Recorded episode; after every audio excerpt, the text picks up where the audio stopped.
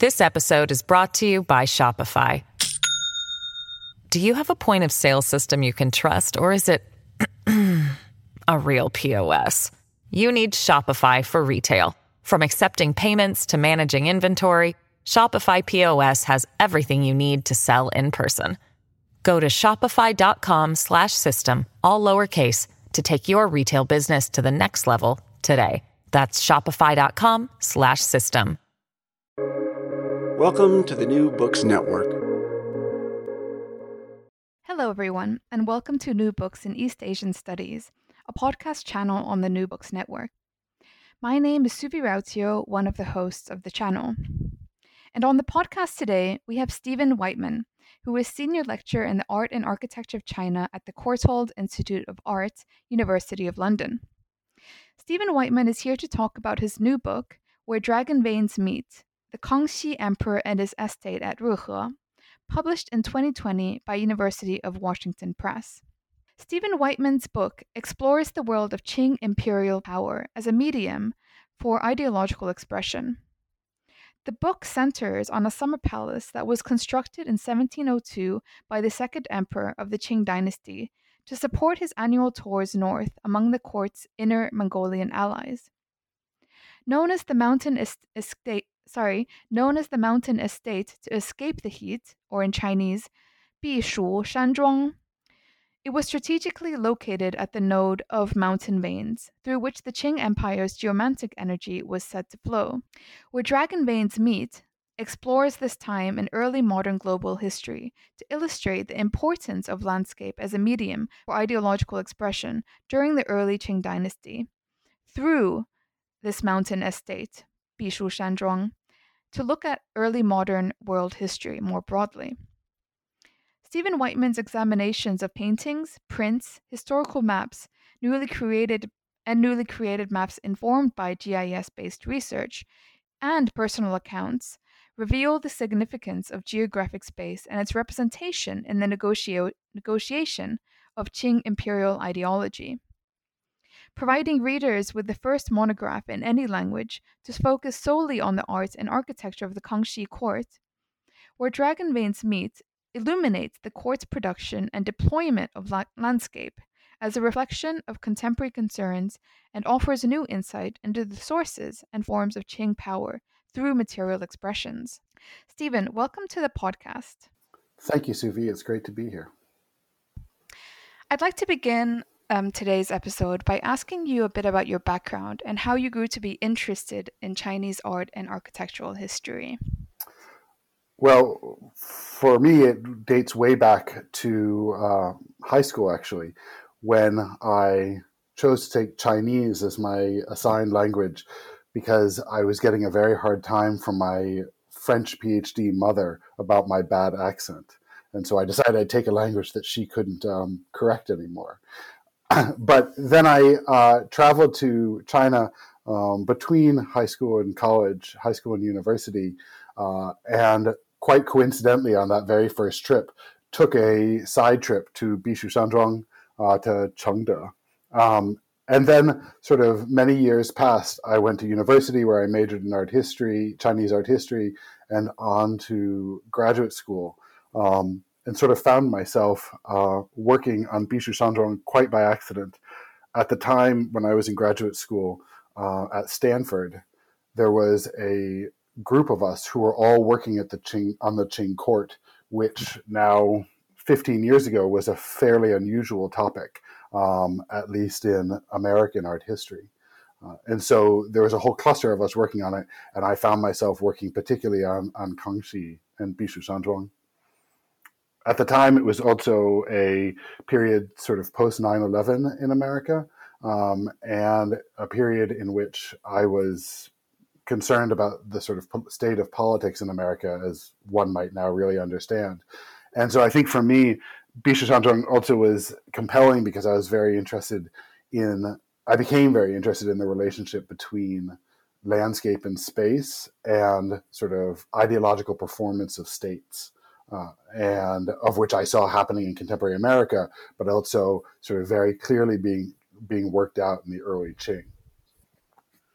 Wow, that's really fascinating. That that kind of requires a whole book on its own, seeing those kind of parallels, because um, obviously where dragon veins meet is a very in-depth historical approach to studying this region, and um, that's really really fascinating to hear um, the kind of the background, what brought you to to, to the material and writing um, such a engaging book as Dragon Veins Meet is.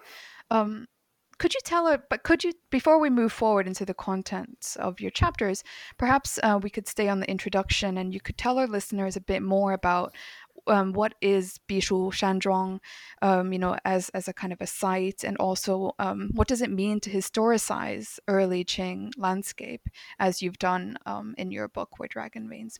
Sure. So so Bishu Shanzhuang, or the mountain estate to escape the heat, is a uh, imperial park that was constructed by first by the Kangxi Emperor, who reigned in the late 17th and early 18th century, and then radically expanded by his uh, grandson Qianlong, um, who reigned from the 1730s to the 1790s. And it wasn't so much expanded physically in terms of its extent. It's a it's a walled estate or garden of about 1,400 acres, which is roughly half again as large as Central Park in New York. Uh, to give some people some a reference point, um, but it was radically expanded in terms of its architecture and particularly its attention to uh, inner Asian Buddhism under Qianlong. Um, and under Kangxi and Qianlong, the court particularly, the court would retreat to Bishu Shanzhuang retreat from both the heat of Beijing and also the summer disease of Beijing uh, to the relatively cooler climes of Inner Mongolia each year for anywhere from three to five months. And during that time, they would uh, engage with, as you mentioned in your introduction, Inner Mongolian allies. Uh, they would hold hunts and banquets. They would give gifts. Uh, officials from around the empire would travel um, to meet with the emperor, as well as leaders of, of Inner Mongolian uh, and eventually Outer Mongolian groups um, coming to meet with the emperor uh, in Chengde. Um, the idea of historicizing Bishu is, is, in a sense, really central to the book. And what I mean by that was that, as you mentioned, the book focuses on a very, very small period of time. Um, it really focuses on you know 1702 to 1715 and very very heavily on sort of 1708 to 1712 um, it's sort of a micro history of this site in its earliest stage of development under the Kangxi Emperor. And the reason it is that is because uh, earlier studies of Bishu Shanzhuang had tended to blur the lines between different chronological periods at the site it had they had tended to focus substantially on the site's what we might call the site's completed state under Qianlong, but really it's not so much its completed, but its most expansive state under Qianlong, um, with the result that any sense of sort of chronological change at the site was lost.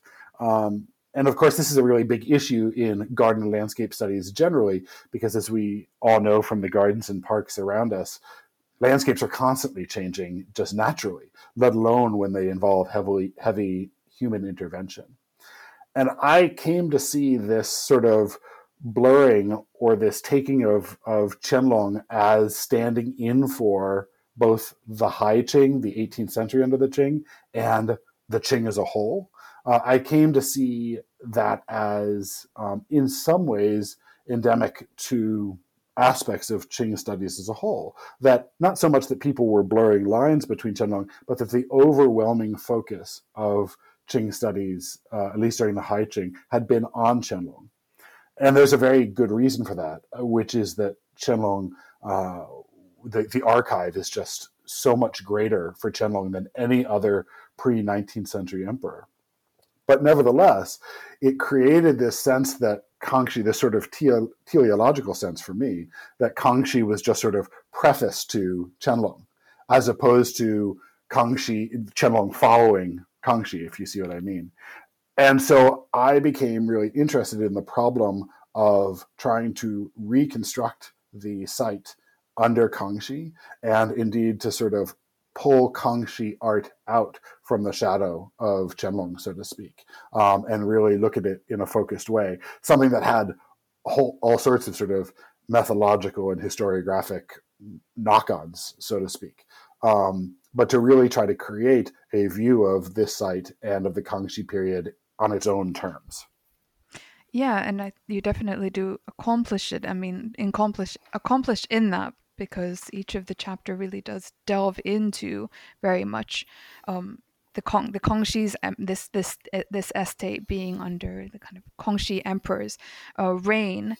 Um, moving into part one, titled "Recovering the Kangxi Landscape," um, you really draw more into this notion of, as you just mentioned, the changing landscape. And I thought it was really fantastic how you're able to really document the phases of development of this um, park palace and its surrounding landscape. And especially what I found especially interesting was how much um, material you have um, and just how, how kind of important it was to create a water oriented infrastructure um, across the park palace um, territory.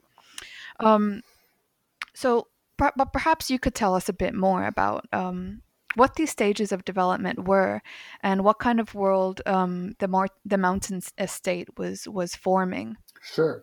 Um, I mean, it's funny that you say that there seems like there's so much material because to me the the part one, the, you know, the first chapter or two are a reflection of how little material there is in this period.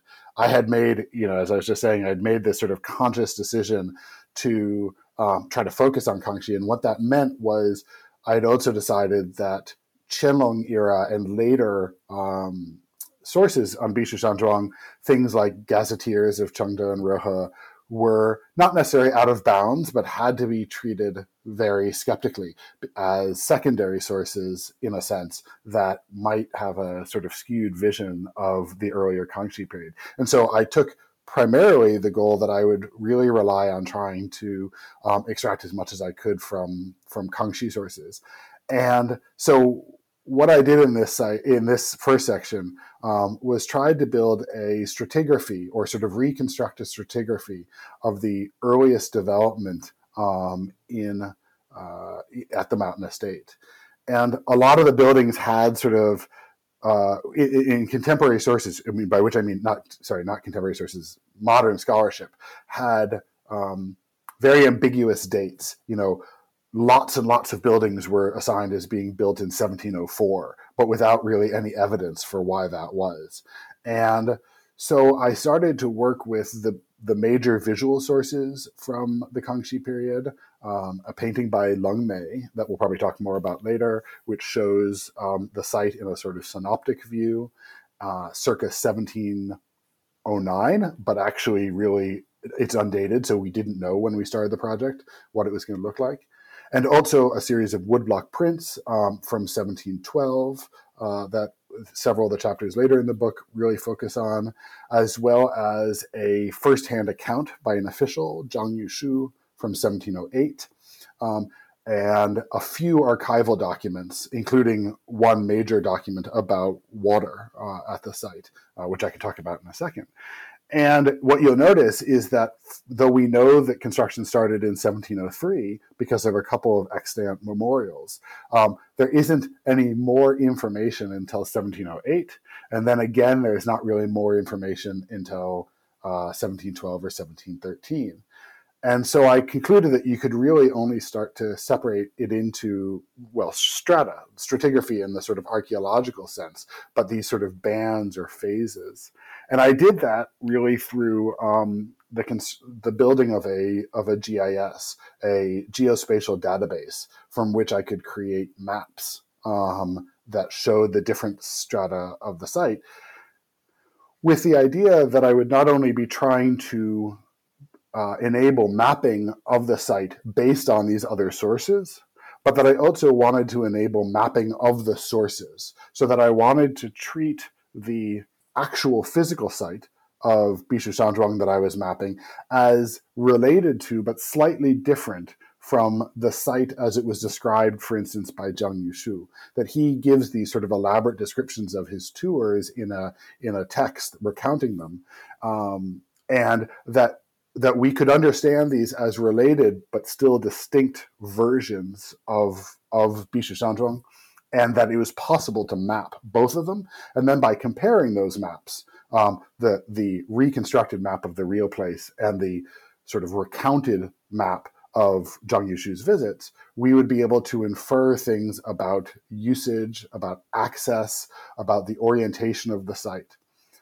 And in the end, these maps became sort of hugely important to me. They were they were sort of newly constructed primary sources, or really secondary sources, but rooted in primary sources, and they were like Zhang Yushu's account or a painting, also versions of the site that I could read critically.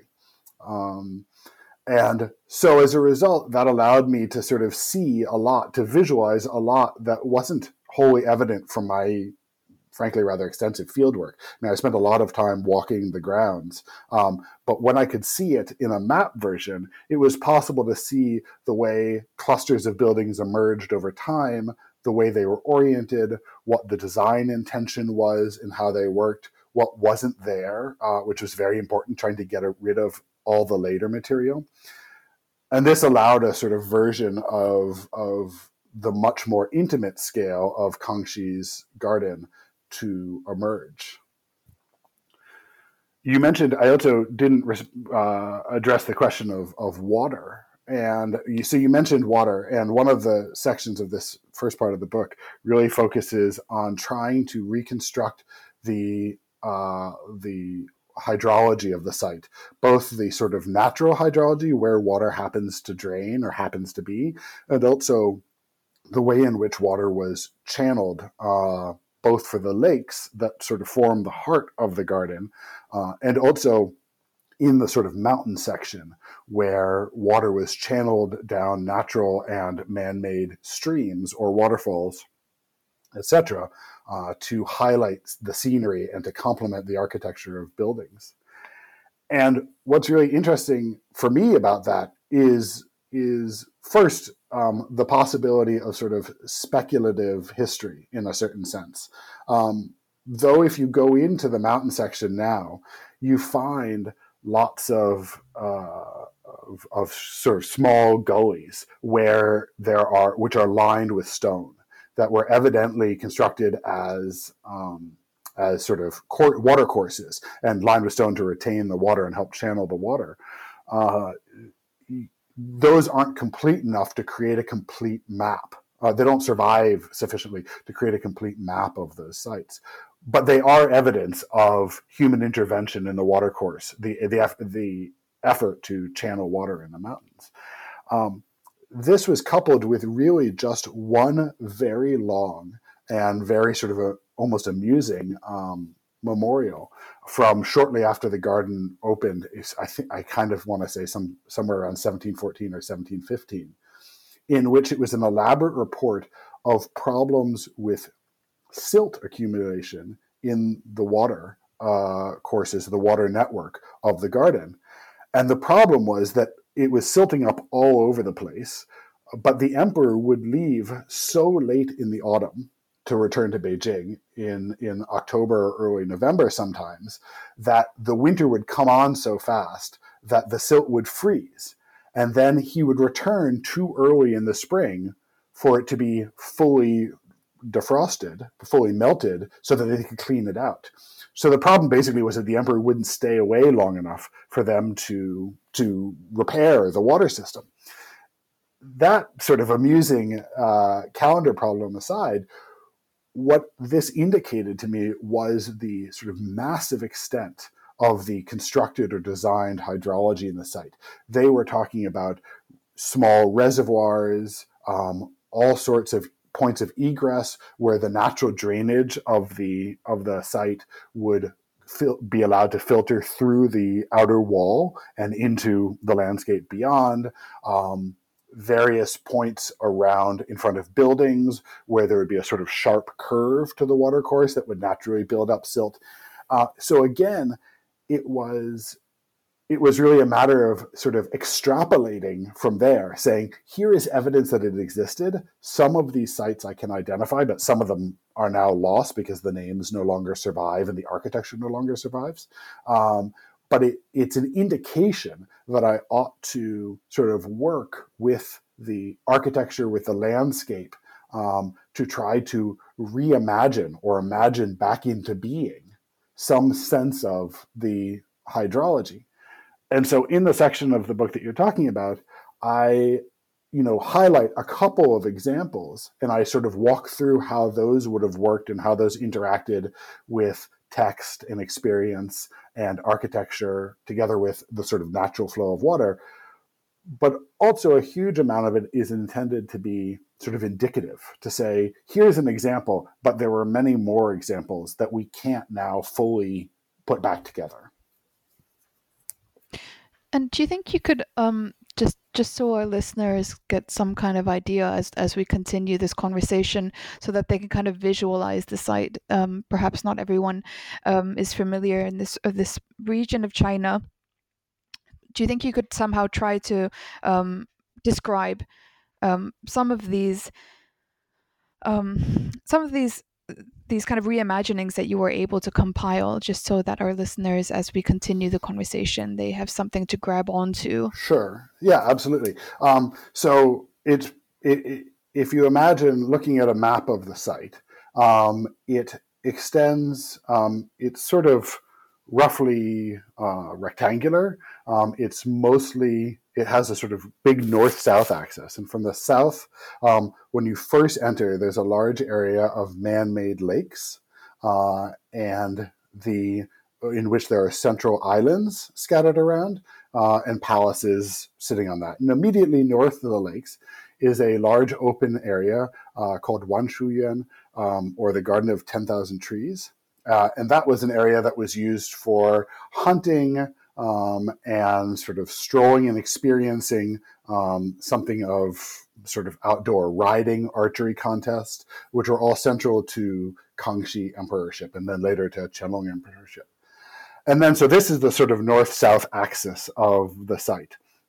And uh, then to the west is a whole large area now called the mountain zone which is basically an area of low but quite steep mountains with lots of rather uh, extreme uh, valleys and gorges in it. And over the course of the 18th century, the court built, uh, Kangxi and Qianlong built a whole variety of sort of retreats and pleasure quarters and also temples up in this area, usually by you know, organizing a series of sites around the rim of a of a small valley, and there were several of these scattered uh, through throughout the mountain region. The water was fed in two ways. In the valley portion, the sort of north-south access, the lakes and Wanshuyuan, um, the site sits next to, just west of, a north-south stretch of the so-called Wulie River, which is just a river, sometimes called the Rehe River, uh, just a river that happens to run through the valley.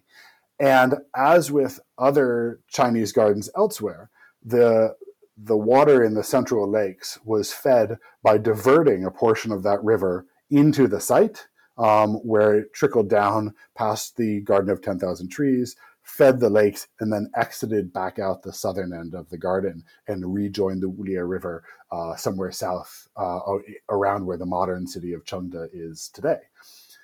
The water in the in the mountain region, it's a little bit less clear how that water was entirely supplied. A certain amount of it would have come from rainwater and um, and springs and also snow melt. And then it was clearly accumulated in small reservoirs or holding tanks. By small, I don't mean 10 gallons, I mean probably several thousand gallons or liters, um, but but not huge lakes. Uh, and at least one of those still survives today in the mountains, which is the, discovery of that uh, reservoir, that holding tank, was right near a pavilion way up in the mountains was one of the first discoveries that sort of led me to realize how important this sort of artificial feeding of water through the site was. Um, and there are nat- natural springs all through the mountains, but only some of them are still running today. Um, so the, this water there was then probably, in all likelihood, uh, operated on a sort of timed release thing. The emperor would say, "Well, I'm going to go up to this pavilion," and then while he was there, they would release water and would run down. Um, there wasn't actually a sort of actively flowing river in the mountains at all times. That's so fascinating. Thank you for that. I think it's it's a good way of of moving on to the the second part um, of your of your book called Allegories of Empire. And here, if I'm not mistaken, in the two chapters, Mountain Veins and Only Here in Rehe, you really delve um, beyond um, this mountain estate to look at kind of um, what you call emperors the emperor's acts of touring um, that was completed at the time. So you the kind of the cartographies and surveys that were completed um, across the region um, as a way to reaffirm control of the region administratively, um, but also to generate knowledge on cosmological um, and geomantic forces of the landscape. Um, perhaps you could tell us a bit more um, in your own words rather than me telling our listeners what the chapters entails. Um, could you tell us a bit more about what formed these kind of allegories of the empire? Sure. so the I think that in allegories of empire the the big ideas are that Rehe in some way was intended, was understood as a, or constructed or imagined as a exceptional landscape and one that came to stand in for or was or was understood as trying to represent an ideal Qing uh, empire. And second that the that the landscape was in some sense a portrait of or an extension of um, or an expression of the emperor and Qing emperorship. And so, as you say, one of the major functions, perhaps the major practical function of Bishu Shanzhuang was as a station in uh, annual trips north, annual tours north. The uh, Qing court especially under Kangxi and Qianlong, was an extremely mobile one, as has been documented by others in, in Qing history. Um, one that toured uh, both locally and, and much further afield all the time. There is a, there, there, in the period of time when Bishu had been built, so the first 15 years of 15 or 20 years of the 18th century, there was at least one year in which the Kangxi emperor spent fewer than 30 days in the year in the Forbidden City. Um, and he spent the rest of the year on tour at the suburban Beijing Garden, um, now known as Yuanmingyuan, uh, but then called Chengchunyuan, um, at Bishu and elsewhere. And so the first thing that we have to think about with the with the Qing court, at least of the high 18th century, is we need to when we think spatially about about emperorship, we need to a little bit think away from the Forbidden City and towards these other environments uh, in which the emperor was was from which the emperor is ruling and in which the emperor was performing emperorship. Uh, the um, idea beyond that that the that it in some way represents the Qing relates to the sort of early phase of Qing establishment that we are at under Kangxi although Kangxi, uh, the Qing was uh, the Qing conquered Beijing uh, in 1644. It had been established as a as a dynasty a number of years earlier uh, under its founder Huang Taiji, uh, but its first emperor was the Shunzhi emperor. Its first formal emperor was the Shunzhi emperor in 1644 with the conquest of Beijing. Um, but wars of conquest, so to speak, the wars that uh, in which the the Qing conquered both China proper and its and sort of subdued or brought over its or conquered it some uh, outstanding members of Inner Mongolian uh, groups alliances lasted until the late 1680s or the early 1690s, and so it, to say that the Qing is somehow a stable, peaceful or or at least geographically stable uh, entity in 1644 isn't at all true. And so these the issues associated with um, new dynastic establishment, both the military and territorial issues, but also the sort of ideological issues, bringing officials who had been born into or remembered the Ming Dynasty uh, into the fold, um, getting the uh, mechanisms, the apparatuses of ideological expression, like court art production or court printing press, really up and running in in any sort of volume and complexity. Uh, those are problems that went well into Kangxi's long reign, and we think of the or I think of at least the 1690s as the place as the time, excuse me, when um, mature Qing artistic expression and and pictorial expression begins to flourish, really begins to emerge, um, and so uh, here Bishu Shanzhuang um, becomes a an expression, an opportunity, and a reflection of that type of development. As such, it, it, it takes on this role, standing at the border between Inner Asia and Northeast Asia and and China proper um, as um, a place where uh, the emperor meets with all its, his major constituencies during this period. Uh, it becomes a place um, both in terms of its design and in terms of the emperor's rhetoric, where the distinctions between inner and outer, between um, within the passes and beyond the passes, so to speak, uh, become resolved. And the Qing isn't anymore Manchus and Mongols and Han and or China proper, but rather it becomes the Qing as a as a unified territorial and um, and imperial conception.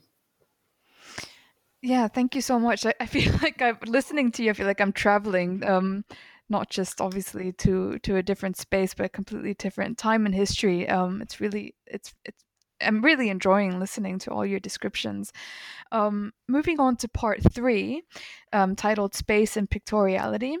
Um, you ha- again ha- uh, have two chapters, chapter four and five. And in chapter four, um, titled View of Rehe, um, you, oh, sorry, the, the chapter four is about the painting scroll titled uh, View of Rehe and um, the chapter elaborately detail um, describes t- um, how not just um, what are paintings, but you depict how how the painting depicts what it depicts. And you conclude the chapter by saying that the painting, this is a quote, uh, the painting style reflected in the view of Rehe is one of strategic and selective incorporation of new techniques into existing modes of picture making, coinciding with, and no doubt contributing to, a period in which the court's perceptions of the ideological potential, potential of images was rapidly changing. Maybe you could expand a bit more on this painting scroll, um, or or kind of expand on what, in your words, um, or sorry, it, how how the scroll reflects change in, in the court at the time, and kind of um, what did what did you learn about the painting scroll view of Rehe? Sure. Um, thanks. Yeah, it's always nice to hear your own words read back to you and think, oh, that, that, that, sounds about right. Okay. Um, the so View of Rehe is a painting by a court painter named Leng Mei, uh, who is actually primarily known for figure painting and paintings of so-called paintings of beautiful women or Mei Ren Hua. Um, but he paints this very, very large uh, hanging scroll of that gives a sort of bird's eye view of the site, and it's undated. Um, it shows the, it sort of centers the islands or the lakes and islands that I described earlier in its lower, say, third. And then the upper two thirds are a combination of mountains, tall mountains uh, rising on either side of the painting, and sky together with seals and various other things. Um, and so it, it, it shows a sort of impressionistic view of the valley and the mountains and the site in a in a manner that is uh, typical of of early Qing court painting, and that becomes, I think, uh, the sort of foundation for a lot of landscape painting under the Qianlong Emperor later in the century, um, but is related to uh, paintings that may be more familiar to some listeners, like the Southern Tour Scrolls. Uh, that, were paint, that were painted by under the direction of Wang Hui in the early 1790s, or excuse me, 1690s, etc., etc. Um, and so it sort of is is a, a monument um, for late Kangxi painting that has not been super well understood. And my feeling about one reason why it hadn't been super well understood was because most people who had written on it, and there aren't very many people uh, who had written on it, but had focused on the question of when it was produced. Um, and they did that by trying to say that, that you know this building is there but that building isn't shown and so therefore it must be here or there but as i showed in you know it must be 1712 or it must be 1706 or it must be whenever but as i explained in the early discussion of, of the opening chapter and the sort of reconstruction of stratigraphy we don't really have such a firm grasp on the exact dating of any buildings. And certainly, I think that um, the type of work that I was trying to do in that first chapter gave us a firmer grasp, if a more conservative grasp, than we in some ways had before. And so, and then of course, that whole approach can we date this by what it shows? Um, is dependent on a on a sort of trusting that because aspects of Leng painting are quite realistic, uh, therefore we can trust it to be true, uh, which is problematic to say the least. Even if in the end, I actually would say it probably is to a degree true here. Uh, it, it's a sort of it's a, it's an assumption that you really want to test very carefully. And so, in the first instance, one of the things that I did was I used the GIS that I'd also used in chapter one to essentially map this painting and to figure out when I thought it was uh, painted. And my conclusion was that it was painted around 1709 or 1710, and that you could tell that based on the buildings that it did or didn't show. And so, adopting the methodology of other historians or art historians, I said, well, okay, if we're going to do it this way, then I think the date is this, and I and I believe that that date is probably roughly accurate. But I also, in a sense, didn't think that was the most interesting question. It's a it's a quite connoisseurial question, and I can't tell you a good reason why it's super important, whether it was painted in 1712 or 1708 um, or 1710. That type of granular detail doesn't radically shift our understanding of Kangxi painting, in my view. Um, rather, what I thought was much more interesting was really diving deeply into how it was made, how it was painted, and particularly um, the types, of, the ways in which it combined a variety of pictorial technologies and and and pictorial expectations in the viewer or understandings, what we might call painting traditions, but I want to be very careful about the notion of, of a tradition, but how it combined these different endogenous and exogenous or, or from China and from outside inputs into what is a very coherent painting. Because the painting is very obviously organized around what appears to be a sort of central axis that is constructed through what appears to be some sort of linear perspective. And yet it also looks very much like a monumental Chinese landscape painting, very tall with tall mountains, uh, intended to sort of overawe the viewer. Um, and no one had really gotten into how we should how we should take these parts seriously. And so I became very interested in uh, understanding Leng Mei's position in the court. Leng Mei was the student, the student of a student. Uh, he was he was one he was the student of a man named Jiao Bingzhen, who was also very involved in astronomy uh, in the court. Um, and Leng Mei and Jiao Bingzhen uh, among other painters, were very involved in the court's early experiments with perspective, with linear perspective, which was being taught in the court uh, around the turn of the century by a missionary named Giovanni Gherardini, um, who was a follower of a Italian painter Pozzo, who is famous for a certain type of situated illusionistic perspective. Pozzo would paint these elaborate ceilings in churches, and if you stood in the right place so that the illusion would work, uh, then you looked up, and it looked as though you were looking into the sky. That it, it was just really a flat ceiling, but it looked as though it was a very, very deep perspective. And so they were working with this type of situated perspective, constructing paintings that um, that sort of encourage the viewer to stand in a particular place to fully experience the spatial illusion of the painting.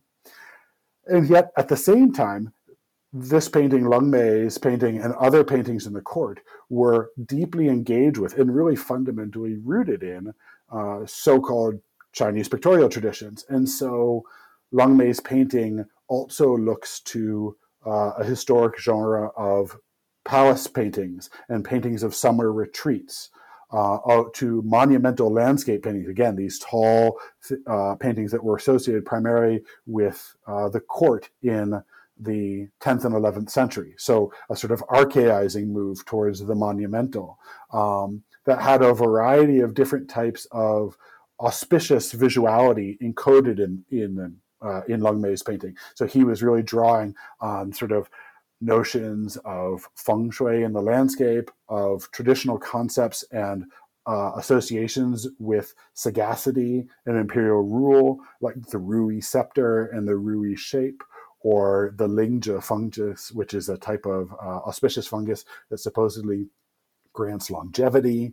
Um, and so he was resolving both of these things in, and also I should say, uh, using the, contrary to the sort of perception of a single stable uh, perspectival vantage point, Leng Mei was in fact also using a very Chinese approach of a mobile vantage point in which the painter's eye or the viewer's eye was actually shifting around a lot to give you a, a different series of views.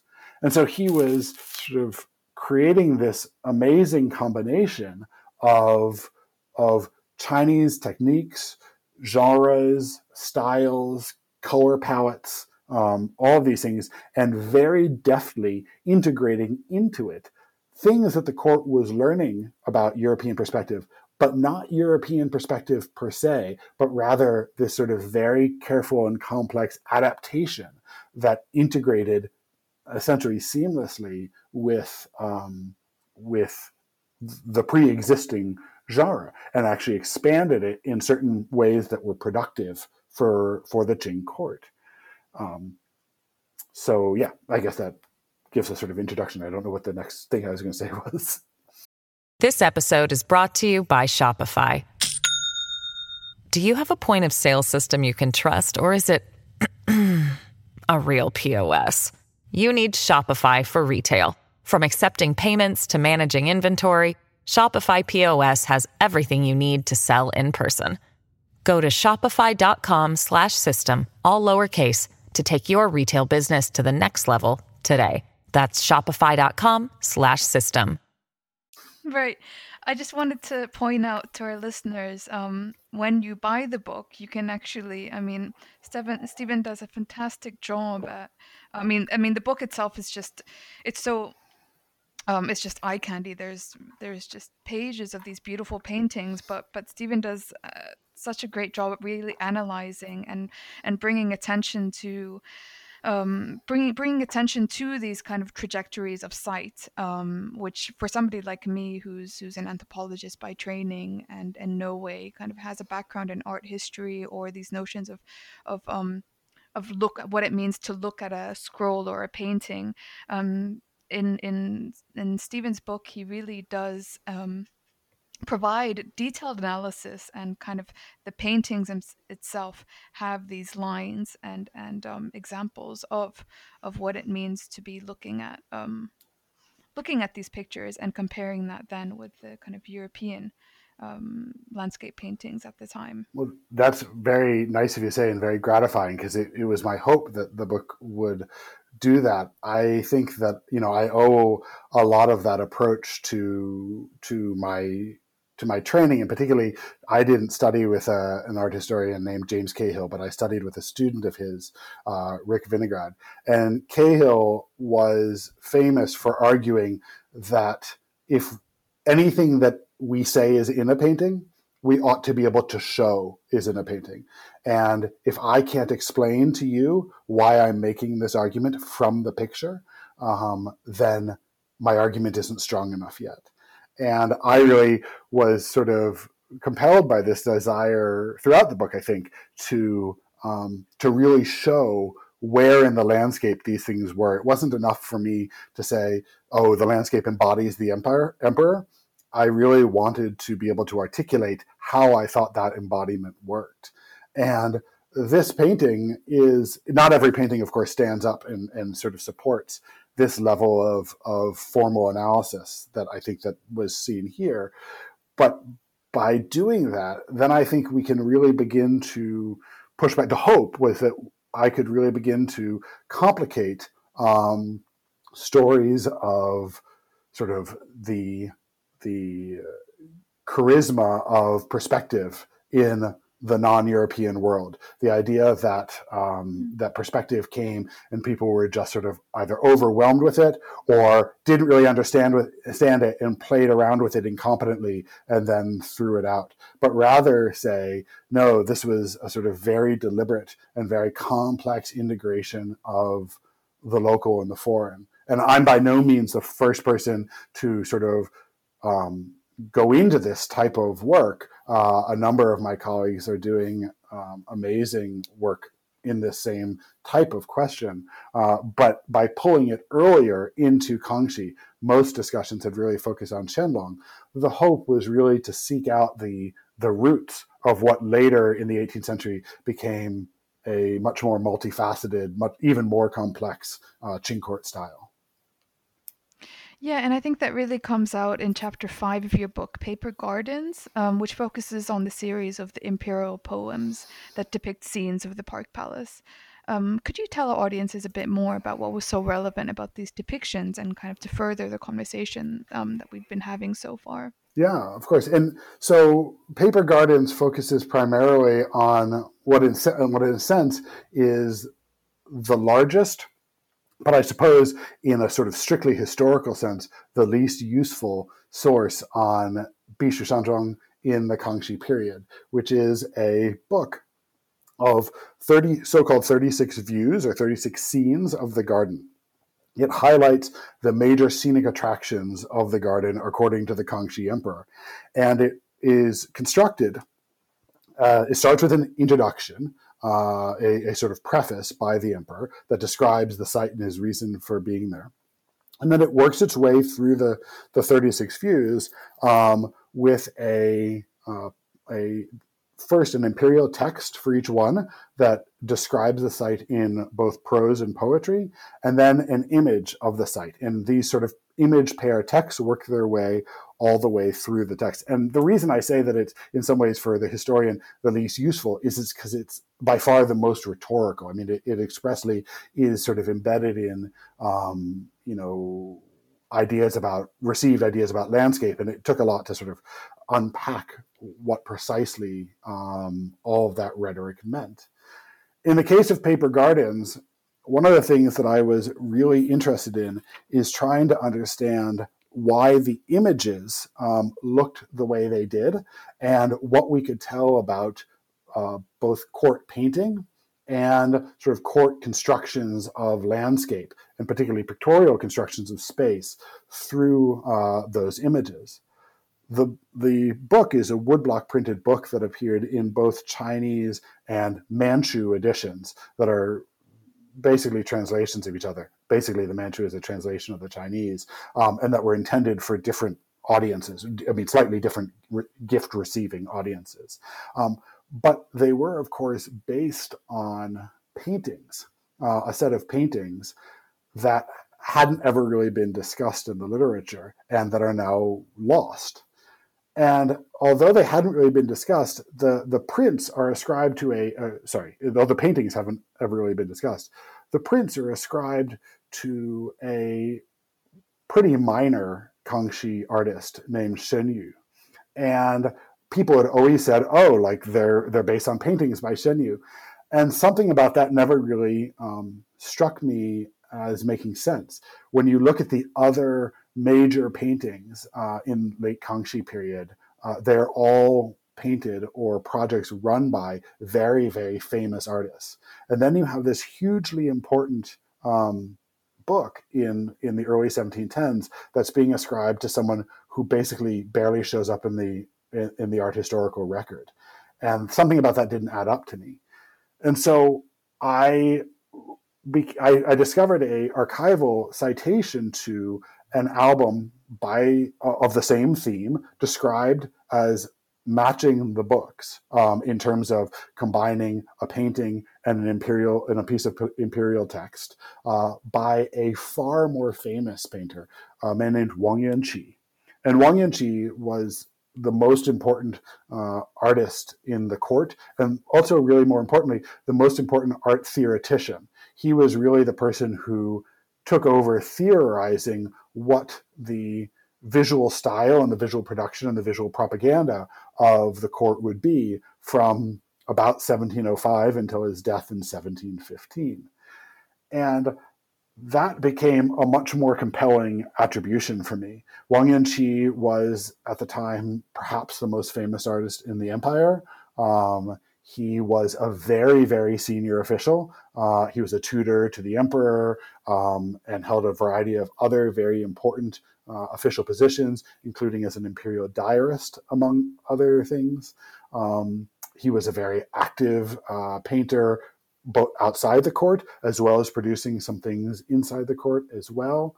Uh, and that started to be uh, much more compelling for me this idea that perhaps this image of Bishu Shanzhuang was originally articulated, was originally made by Wang Yuanqi, and then the translation of it into print was assigned to Shen Yu, um, and then subsequently to the block carvers. But the the sort of core methodological problem here is how do you prove the authorship or the appearance of a thing that doesn't exist anymore? Uh, this album that is lost, and um, moreover, even if you can say, okay, there was an album by Wang Yuanqi, uh, and so you know we shouldn't she we shouldn't pay too much attention to Shen Yu. We should think more about Wang Yuanqi. The answer is, well, okay, so what? What can we do with that information? What does being by Wang Yuanqi um, tell us? And so the goal of the chapter is to try to read a variety of different versions of the of the images of the 36 scenes, the woodblock prints, but also later copies from the Qianlong court, against each other and against paintings by Wang Yuanqi to try to sort out what it most likely would have looked like. And what I conclude, um, and what I hope others find compelling as an argument, is that contrary to these uh, monochrome or black and white prints that are very neutral, um, though quite beautiful, it's quite possible that, and even quite likely, that the um, that the original Wang Yuanqi album was characteristic of his late style, his late so-called orthodox style, which was quite colorful, um, used color washes in uh, very compelling ways to construct texture and space, but that also it was probably understood as an album after old masters. And what that means in the context of early 18th century is that, um, in early 18th century painting, is that uh, people like Wang, painters like Wang Yuanqi and many of his followers, but also people in various associated with various other art historical movements in the 17th and 18th century became very interested in the adaptation and the and the sort of accessing of so-called ancient styles, which really meant some painters from the Tang and Song dynasties, but especially great masters of the Yuan dynasty. Um, and so, and, and it wasn't that they simply copied those paintings. It was the idea was that they sort of internalized the spirit and also some of the technical vocabulary, and then adapted their manners and styles and compositions to express the the essence of the of the ancient of these masters. And so the idea that this major court work is being used, is being expressed through a, a, a sort of so-called orthodox or literati manner, um, and can significantly, uh, I think, upends our understanding of both court art and literati art. Which is to say, I, I don't think that many art historians really believe anymore in the sort of great division between court art and literati art, between the amateur and the professional. I think we now know that that's a really sort of historiographic construction um, rather than a real historical occurrence. But nevertheless, the idea that part of the way the court expressed its legitimacy through landscape was not only through the type of um, incorporation of foreign techniques that I talked about uh, with Leng Mei, but also through the adoption and adaptation of, of literati techniques, especially at a moment when they're trying to bring the literate elite into government service to to establish legitimacy, to establish um, a sort of cooperation, seemed to me to be a sort of important rereading of some of the valences of this painting that hopefully were rooted in how contemporary audiences would have understood the, the pictures when they saw them. Um, just as a side question, um, this isn't something that, that relates to what you were just saying or to the to the book itself. But what's the story about these um, imperial poems being lost? Uh, you know, that's a, that's a really interesting question, and let me see if I can boil it down to a a logical narrative. So the the Wang Yuanqi um, paintings show up in something called the Shiqu Baoji, which is the Qianlong era uh, catalog of painting and calligraphy in the court. And uh, at risk of getting this wrong, I want to. It, it, definitely shows up in the first edition, the first of three editions of the Shiqu Baoji, which I think is the 17, early 1770s, though I'm sure that someone out there will correct me and I've gotten that slightly wrong. In any case, it provides, whenever precise date it was, it provides a date when we know the Wang Yuanqi paintings were in the court still. Um, and it's sometime in the middle of Qianlong's reign. Then, and I haven't done a huge amount of research about, about the sort of steps later on, whether there are any records uh, of seeing the painting in the court later on. But somewhere between the Shiqu Baoji and today, they're not in the court or they're not in the Palace Museum anymore, and they're no longer known. Um, so my suspicion had always been, given how important these paintings would have been because they were by Wang Yuanqi, and the fact that other Wang Yuanqi paintings for the court, perhaps not all of them, but many of them survive in various collections in, in China now. My suspicion had been that they were probably uh, either stolen in the last days of the empire or that they were taken by uh, the last emperor, Puyi, um, as part of the package of art that he took when he left Beijing and went to the northeast, to first to Tianjin and then to Changchun. A period of time following the, the, end of the Qing when he partially supported himself by selling works of art from the former imperial collection. And so one day, um, a couple years ago, I had tracked down a very unusual, a, very, a unique set of the of the uh, of the prints um, that I was just discussing, the 36 views, in with a collector in Hong Kong. Um, and this set of prints is is unique because there is also a, a copperplate edition in addition to the wood blocks that I haven't talked about, but there is also a copperplate edition that was made in the court at this time. And it, and I do talk about in the book. And this particular set, unlike every other set of the copper plates, which was bound, which were bound sort of like woodblock prints, this particular set was bound like a giant imperial album with uh, handwritten calligraphy, sort of like the original paintings most likely would have been bound. And I had really these prints have been reproduced in modern editions, but I had I had uh, managed to be introduced to the collector, and I'd gone to see these prints, and in a, and, and so I asked um, him where he'd gotten it, and he said that he'd gotten it from a, a dealer in Tianjin, or that he'd gotten it from a dealer who, but there was maybe maybe what it was was that there was a note inside the book that said uh, that it had come originally from a dealer in Tianjin from in the 1920s. And the dealer, the, the note that described this album also described an album by Wang Yinqi.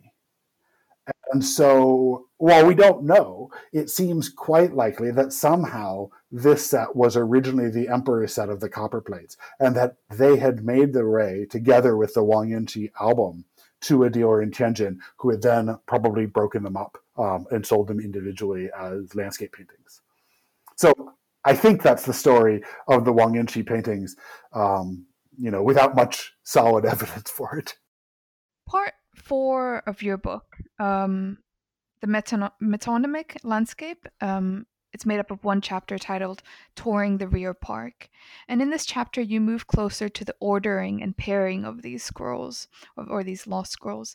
Um, can you tell our listeners a bit more about the relevance that this ordering plays um, and also its relevance in relation to the emperor? Sure. Um, so, one of the puzzles about the 36 scenes, this woodblock printed book by Shen Yu and by Wang Yinqi, was that um, so it shows 36 scenes around the garden, but in no really obvious uh, geographic order. When the Qianlong Emperor, a number of years ago, com- a number of years ago, a number of years later, commissions um, 40 scenes of Yuanmingyuan, the garden in Beijing, those 40 scenes follow a very clear geographic path. So they actually represent a sort of like walk in the gate and walk around the garden type of tour. But the but the 36 scenes of Bishu Shanzhuang don't do that. And so I had been trying to parse how they how they worked, how they were ordered, what they meant. Um, and one of the things that I realized was that they involved a sort of series of experiences that some of them, uh, that a series of sort of sensory experiences, and that at least parts of them for instance, the opening part did follow a generally geographic order, and that they sort of walked you into the garden, and then they showed you a series of scenes where you were looking around. Um, you know, so as though you were standing in one place and turning around and looking at the mountains that were all around you. But that only got me so far, and then that explanation ran out. So as I was, tr- and, and I should say before I go on that one major narrative stream, as my colleague Richard Strassberg uh, has shown, uh, was a biographical one. That it, there was a sort of the the texts sort of describe a sort of series of reflections on the emperor's life, self-reflections on the emperor's life and his, and eventually ends with sort of reflections on his mortality. And so that one of the narrative structures of this whole document uh, that's not spatialized, but that is is in the text, is is autobiographical. But that still leaves us with trying to figure out the geographic order and how it connects to um, to the images and what we see. And what I realized with quite by accident while talking about the images uh, with another colleague one day in in, in my office, uh, I had hung all the images on a board on a pin board very, very close together, stuck together because the pinboard wasn't big enough. Um, and so it created the sense that they were sort of like a hand scroll when they actually weren't. They're just a series of album leaves. But the colleague looked up and said, Oh, isn't that a nice scroll? And I said, Oh, what are you talking about? It, it's just a series of images. And she said, No, look, like they, they have sort of continuous elements uh, in them.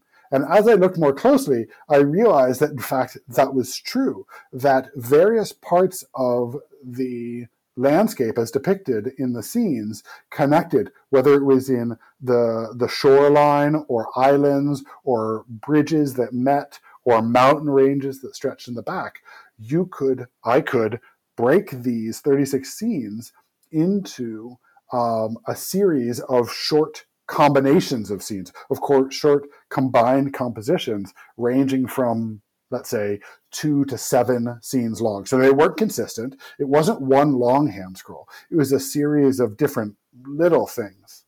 And that furthermore, it was possible to understand the geographic or conceptual relationship between these seemingly disparate sites once you had them in those groups.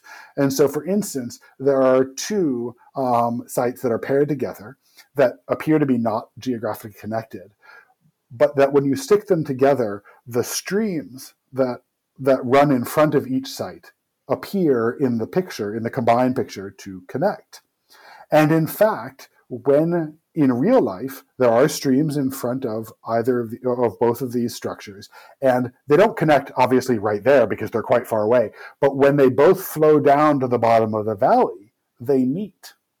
And so, what the picture was doing was trying was in a sense conveying a piece of geographic knowledge that was greater than the than the images, so to speak, um, and that there are other ones that appear to be sort of uh, in which two scenes connect, but what they really are are two buildings that are essentially looking at one another. And so they're showing as a single landscape the sort of combined visual experience from each of these two structures, and so on and so forth. And you can basically account for every one of the pictures through this type of, of, of construction what this led to, and you asked about the, the relationship to the emperor, was a sort of a real interest in the way that the the pictures and the text were uh, inviting a embodied sensory experience with the visualized or represented landscape.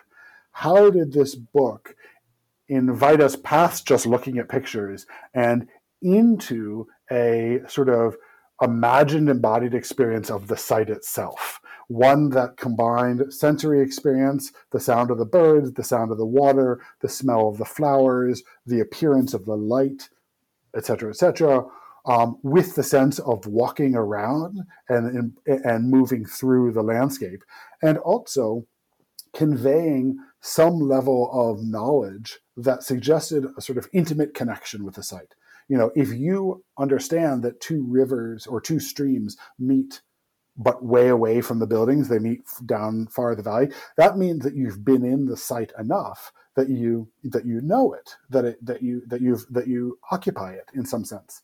And that of course was not a privilege that was available to most of the recipients of this book. It was rather a privilege that was reflective of the emperor's own knowledge, or the emperor and his household's knowledge, of the people who, to whom the um, site really belonged. And when the Wang album was made originally, of course, it was just for the emperor. Wang Yanqi painted it for the emperor, and he would have kept it in a drawer in wherever, in Beijing or wherever it was, and taken it out and revisited the site through this small album that was meant just for him. But the, by pr- reproducing that album in woodblock, the court was extending that both that knowledge of the site that was essentially the emperor's, the experience of the site that was essentially the emperor's, but also the active viewing that was the emperor's to all the recipients of the book. And as such, I read the book as both conveying a sense of the sort of emperor's own perception and sharing that and allowing people to sort of live in it. It's not that you can go to this book as a as, as a recipient and suddenly wildly imagine all your own narratives about this space. Rather, you're having the emperor's own personal perceptions, his own personal sensory experiences and interpretation filtered through the rhetoric of an imperial production. You're having all that shared with you, as well as a sort of intimate viewing experience that is as though the emperor almost figuratively called you over and said, Hey, come look at this album with me. And so for me, the album became a very key uh, element in a larger argument about imperial space at Bishu you remember earlier I commented that the Kangxi Emperor in one year spent fewer than 30 days in the Forbidden City and spent the vast majority of the year somewhere else. And part of that was around um, around uh, mobility and a sort of construction of Manchu emperorship as one that moved, uh, that was almost semi-nomadic in a sense. Um, but I think another part of that was about a type of emperorship that sought out um, spaces that permitted and staged a form of imperial performance and a form of imperial relationship that was at least relatively more intimate than the sort of architectonic hierarchies of the Forbidden City. The Forbidden City is very strict and, and hierarchical. And Bishu Shanzhuang, Yuanming Yuan, these types of spaces allowed a different type of interaction. Not one where anybody forgot who the emperor was, of course, but one that allowed the emperor to share activities in a different way, that allowed a sort of more informal um, garden experience uh, or garden environment for this type of relationship. And the album was, for me, the strongest evidence of, or one of the strongest pieces of evidence, together with accounts of banquets and various other things, uh, for this alternative environment of emperorship. Yeah, I think that's that's really that that's really fascinating, and it you know this notion of of occup- of of inviting the viewer to occupy the emperor's point point of view. Um, it's it's really interesting, really interesting notion to think about, um, and it kind of it, it leads us closer to the conclusion of your of your book titled "The Landscape of the Emperor." And here you really, I mean, I thought it was a wonderful conclusion because you return to the beginning of the book um, by returning to this hanging scroll, um, the Kangxi reading, and you provide a really fantastic analogy between this portrait, this scroll, and and and the portraits of the landscape that unfold in your chapters. Um, could you tell us a bit more about these um, these kind of analogies that you draw on, um, and what the portrait? What why did you conclude with this portrait of of Kangxi? So early on, when I was working on this project as a as a doctoral student, um, someone introduced me to uh, a text by um, a French historian Louis Marin called "The Portrait of the King," and the idea that the portrait of the king is the king um, it stands in for the king. And I became really interested in this idea of the landscape of the emperor is the emperor, and that that somehow the the landscape of the estate of the mountain estate and the empire as a whole come to stand in for the emperor um, in a sort of metonymic fashion. That's the title of the last section of the book, and um, so uh, so returning to portraiture in that sense was a logical place because I wanted to introduce this idea that we could see a, that that many of the same values that we wanted to or that we understood the emperor as investing in himself around knowledge and authority and and culture and universality could also be seen in the landscape. And so, in the conclusion, uh, you know, as you say, I start with a portrait of the emperor um, that was produced in the studio of Giovanni Gherardini, uh, the the missionary painter uh, that I mentioned earlier, uh, but probably by Chinese artists, we think maybe, or Qing, probably better to say Qing artists.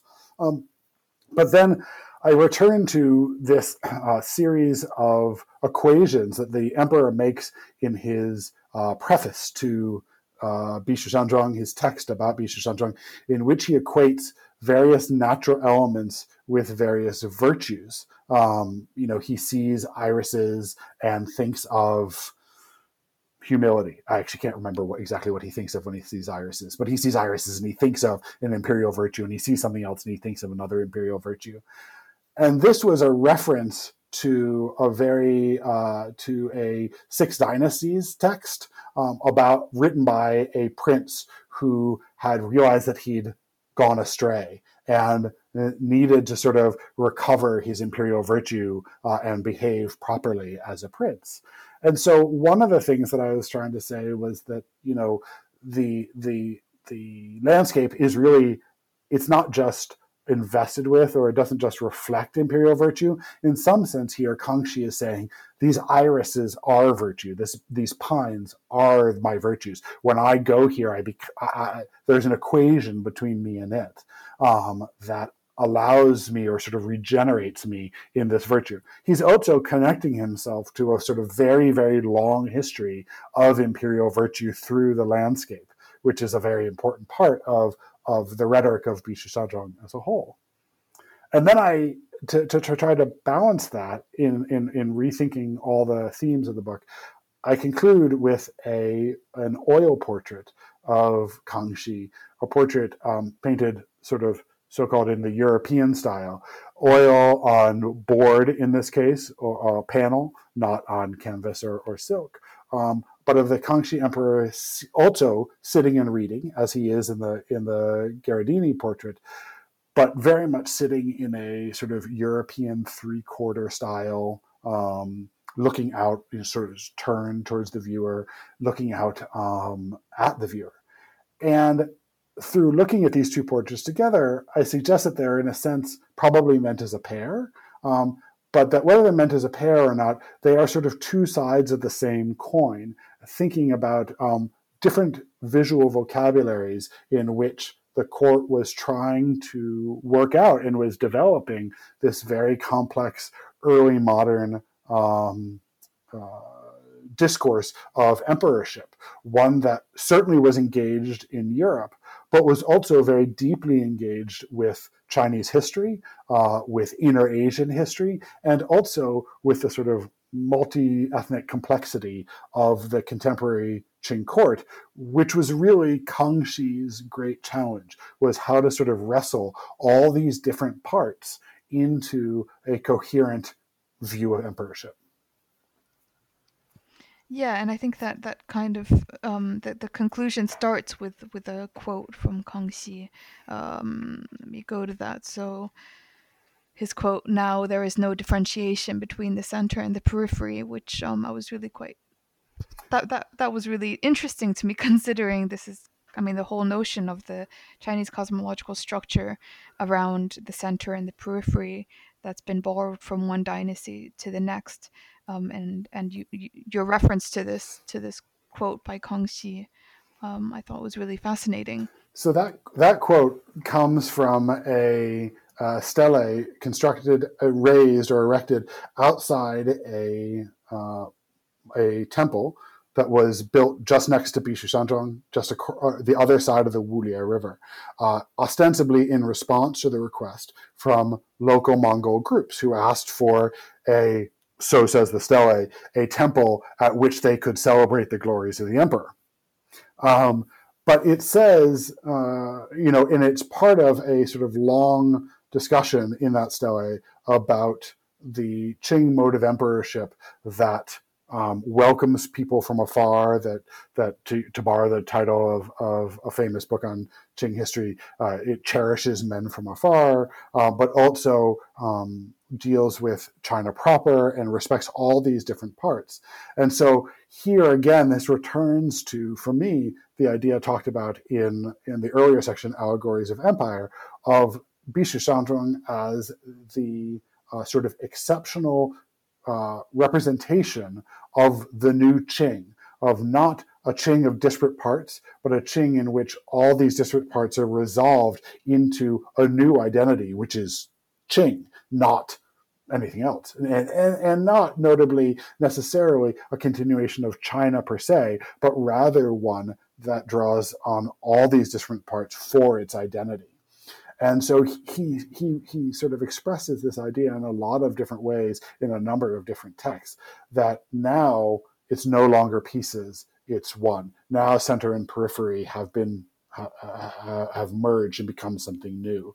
And for me, that quote really um, got right at one of the major ideas about landscape, about this landscape in particular, but about landscape in general, and the way in which we can see landscape as connecting ideas across spatial scales from emperor to garden to empire they it can be the link that brings these things into into dialogue or into sort of conceptual relationship with one another. Mm, yeah, that, I think that's that that really sums up your book quite well because that's what you really um, argue towards in each of your chapters. At least that's how I read it. Um, I feel like we've really taken up a lot of your time, and um, I, I wanted to conclude our conversation by moving closer to um, what you're working on and thinking about these days. Um, what are your current projects, and what have you been doing since Where Dragon Veins Meet was published? Well, so I mean, besides facing the challenges of, of, teaching in everyday life that all of us are facing these days, um, in terms of new research, I'm trying to extend outwards from the court and from the Qing period to continue to think about uh, spatial issues in early modern China. Um, the first project I'm working on is a history of cartography, in particularly in the sort of the last millennium, beginning with the Song, uh, but really focusing on the early modern and modern periods, and thinking about ways in which uh, Chinese, broadly speaking, you know, generically speaking, Chinese uh, statehood, and but also sort of dissident perspectives, non-state perspectives, were negotiated and expressed through maps from, say, the Ming to the contemporary period. Uh, so that project is just beginning. And the other project that I've been thinking about uh, that is a little bit more distant uh, has to do with thinking spatially about uh, the sea in Chinese imagination, um, about migration um, to Southeast Asia, about uh, areas outside of Beijing and their relationships with the sea, and also just about the pictorial imagination of the sea in early modern China. Chinese art is very focused, and rightly so, in many respects, on mountains and rivers as you know as the sort of core pictorial grist of the of the landscape mill. Uh, but of course, China has a huge coastline, and not coincidentally, that coastline is, of course, both culturally productive and also outside of the centers of of culture of Jiangnan culture and Beijing culture, uh, Southern culture that we normally focus on. Um, and so it seemed like looking at the seas was a opportunity to sort of flip the script a little bit on how art history had focused in in time on China. So those are my two big projects these days, and and we'll see where they go. Wow, that sounds really, really fascinating. And um, I and I imagine all of the listeners to this show really look forward to hearing more about how that unfolds.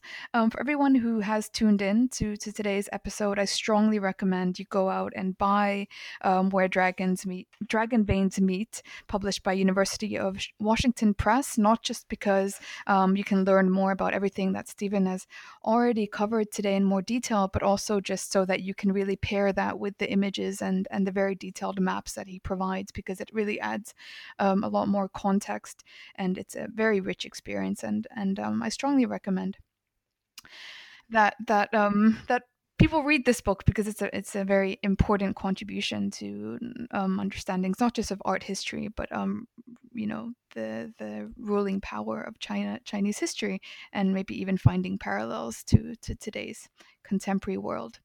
So for now, Stephen, I just wanted to thank you for being part of our show and um, for sharing so much of what you've learned and so much of your knowledge. Um, thank you so much, and we look forward to um, hearing about your your upcoming projects. Well, thank you very much. It's been a real pleasure, and, and you're very kind. Thanks for having me.